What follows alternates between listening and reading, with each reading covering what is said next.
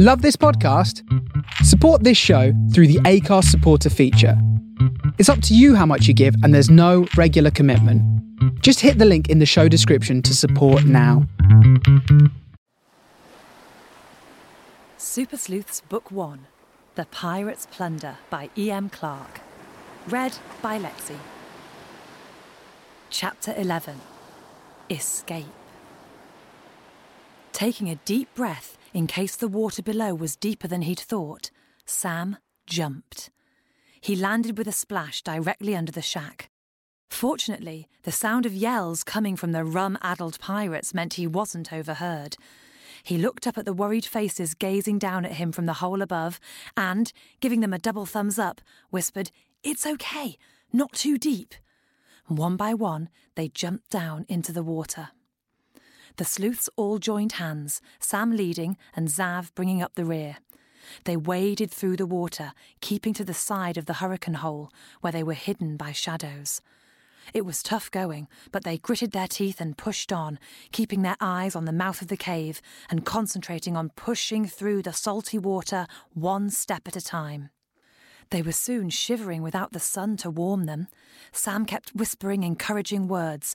And just think, he said, going through water is the best way to make sure that nasty rattling cat can't follow us. No scent to follow, said Milo, his teeth chattering slightly. And cats hate water, added Zelly. After what seemed like hours, they finally reached the mouth of the cave where the pirates' lanterns could no longer be seen.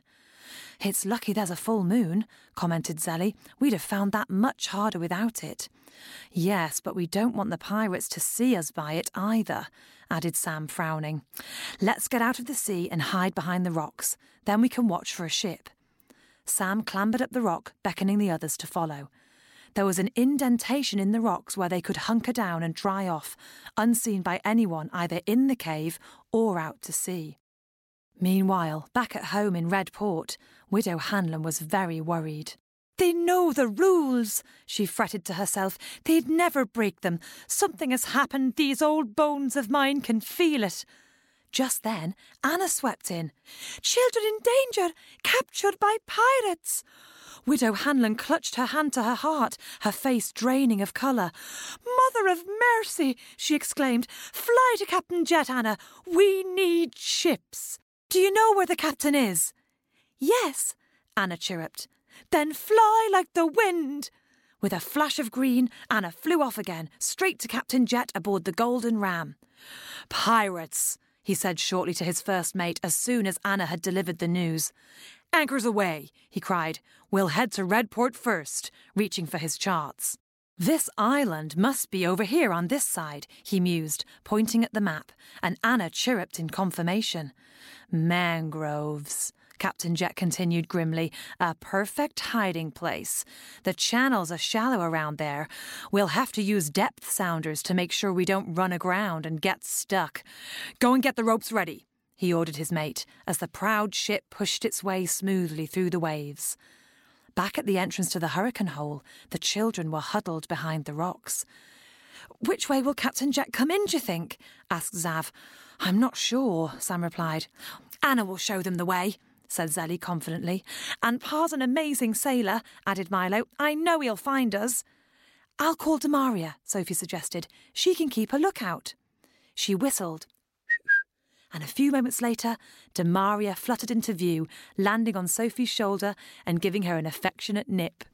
Well done, Demaria, Sophie said. You were brilliant getting rid of Rattling Cat.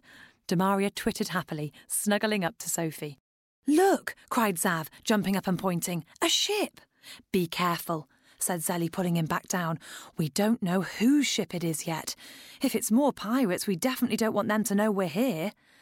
I'll send Demaria to see, suggested Sophie, and the parrot flew off. They then glimpsed another flash of green zoom up to meet her. Anna's there! exclaimed Zelly. We're saved! cried Zav, jumping up to perform a little victory dance. Demaria returned, twittering excitedly. Captain Jet, rescue! Jolly boat on the way! Let's wade out so he can pick us up more easily, suggested Sam. The children slipped down the rocks in the moonlight and waded into the water once more.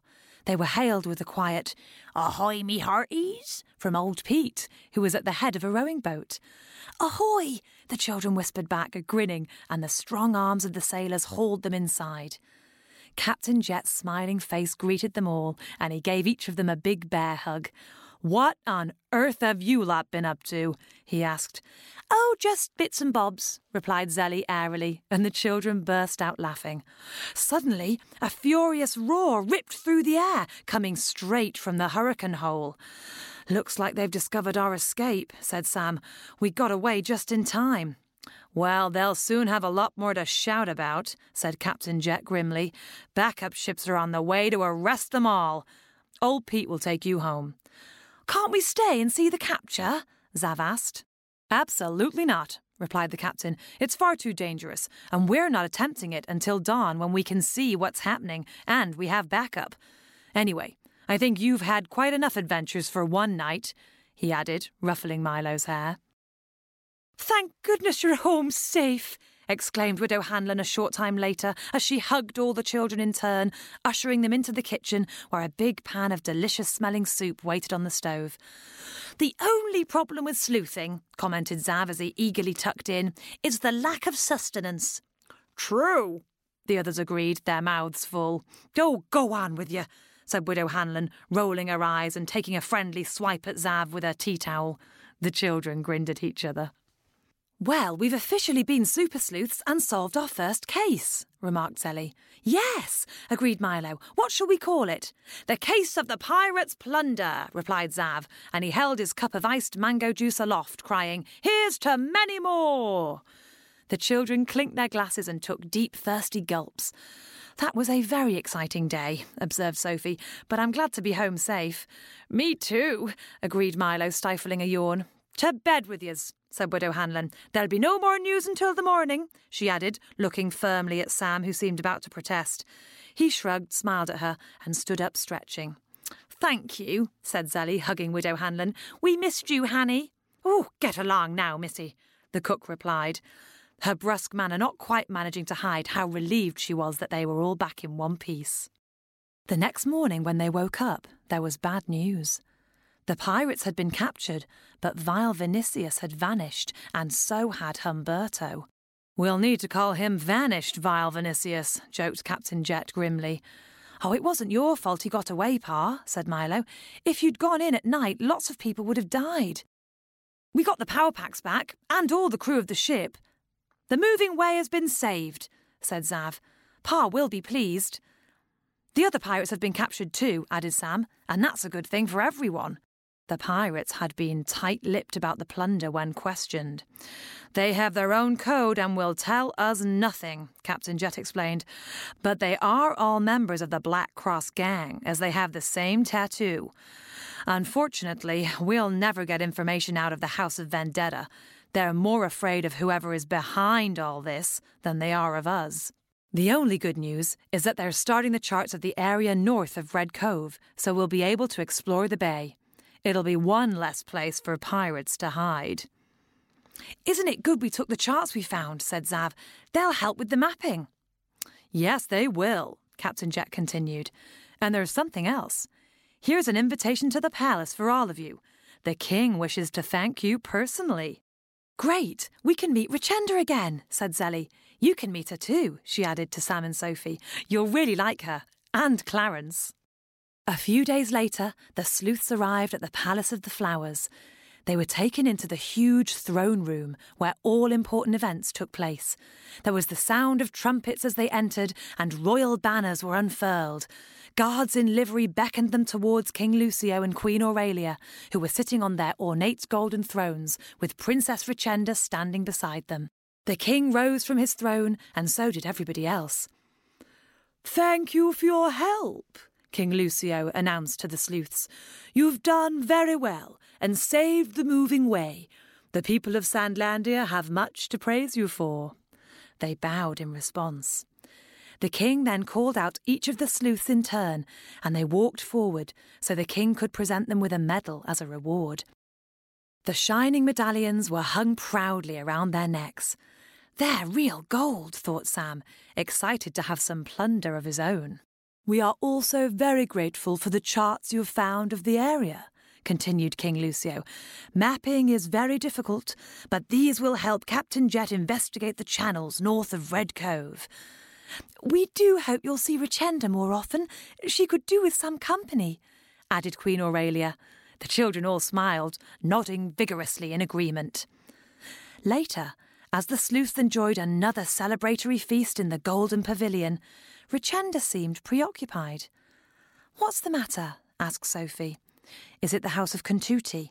asked Zelly, following Richenda's gaze to where Count Zuto and Countess Rosina sat. No, it's Prince Igor. He's here. Yes, he's the big man over there with the Contutis. The sleuth looked, and at the head of the table, a huge shape sat, stuffing pastries into his mouth. On his shoulder sat a dazzling white bird, whose cold eyes swept the pavilion. Oh, he looks horrid, said Milo. Is he staying long? Yes, replied Richenda glumly, and he really scares me, and that bird is sinister. The sleuths nodded. They thought so too. Oh, don't be scared, said Sophie, giving her a hug. I don't want to go back to my lonely life, the princess continued sadly.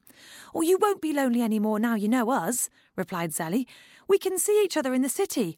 Well, Zav, Milo, and I can, and we can come to your aid as well if you need it. Oh, thank you, sniffed Richenda. I know you would, but how would I summon you? Light the bonfire or ring the bell, grinned Zav.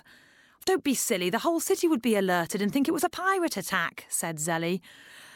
Pa's got a new invention called a talker listener. We'll bring you on, suggested Zav. Great idea, said Milo. And I'll send Anna up to see you with secret messages, added Zelly. You're one of us now, Richenda, and Super Sleuths stick together.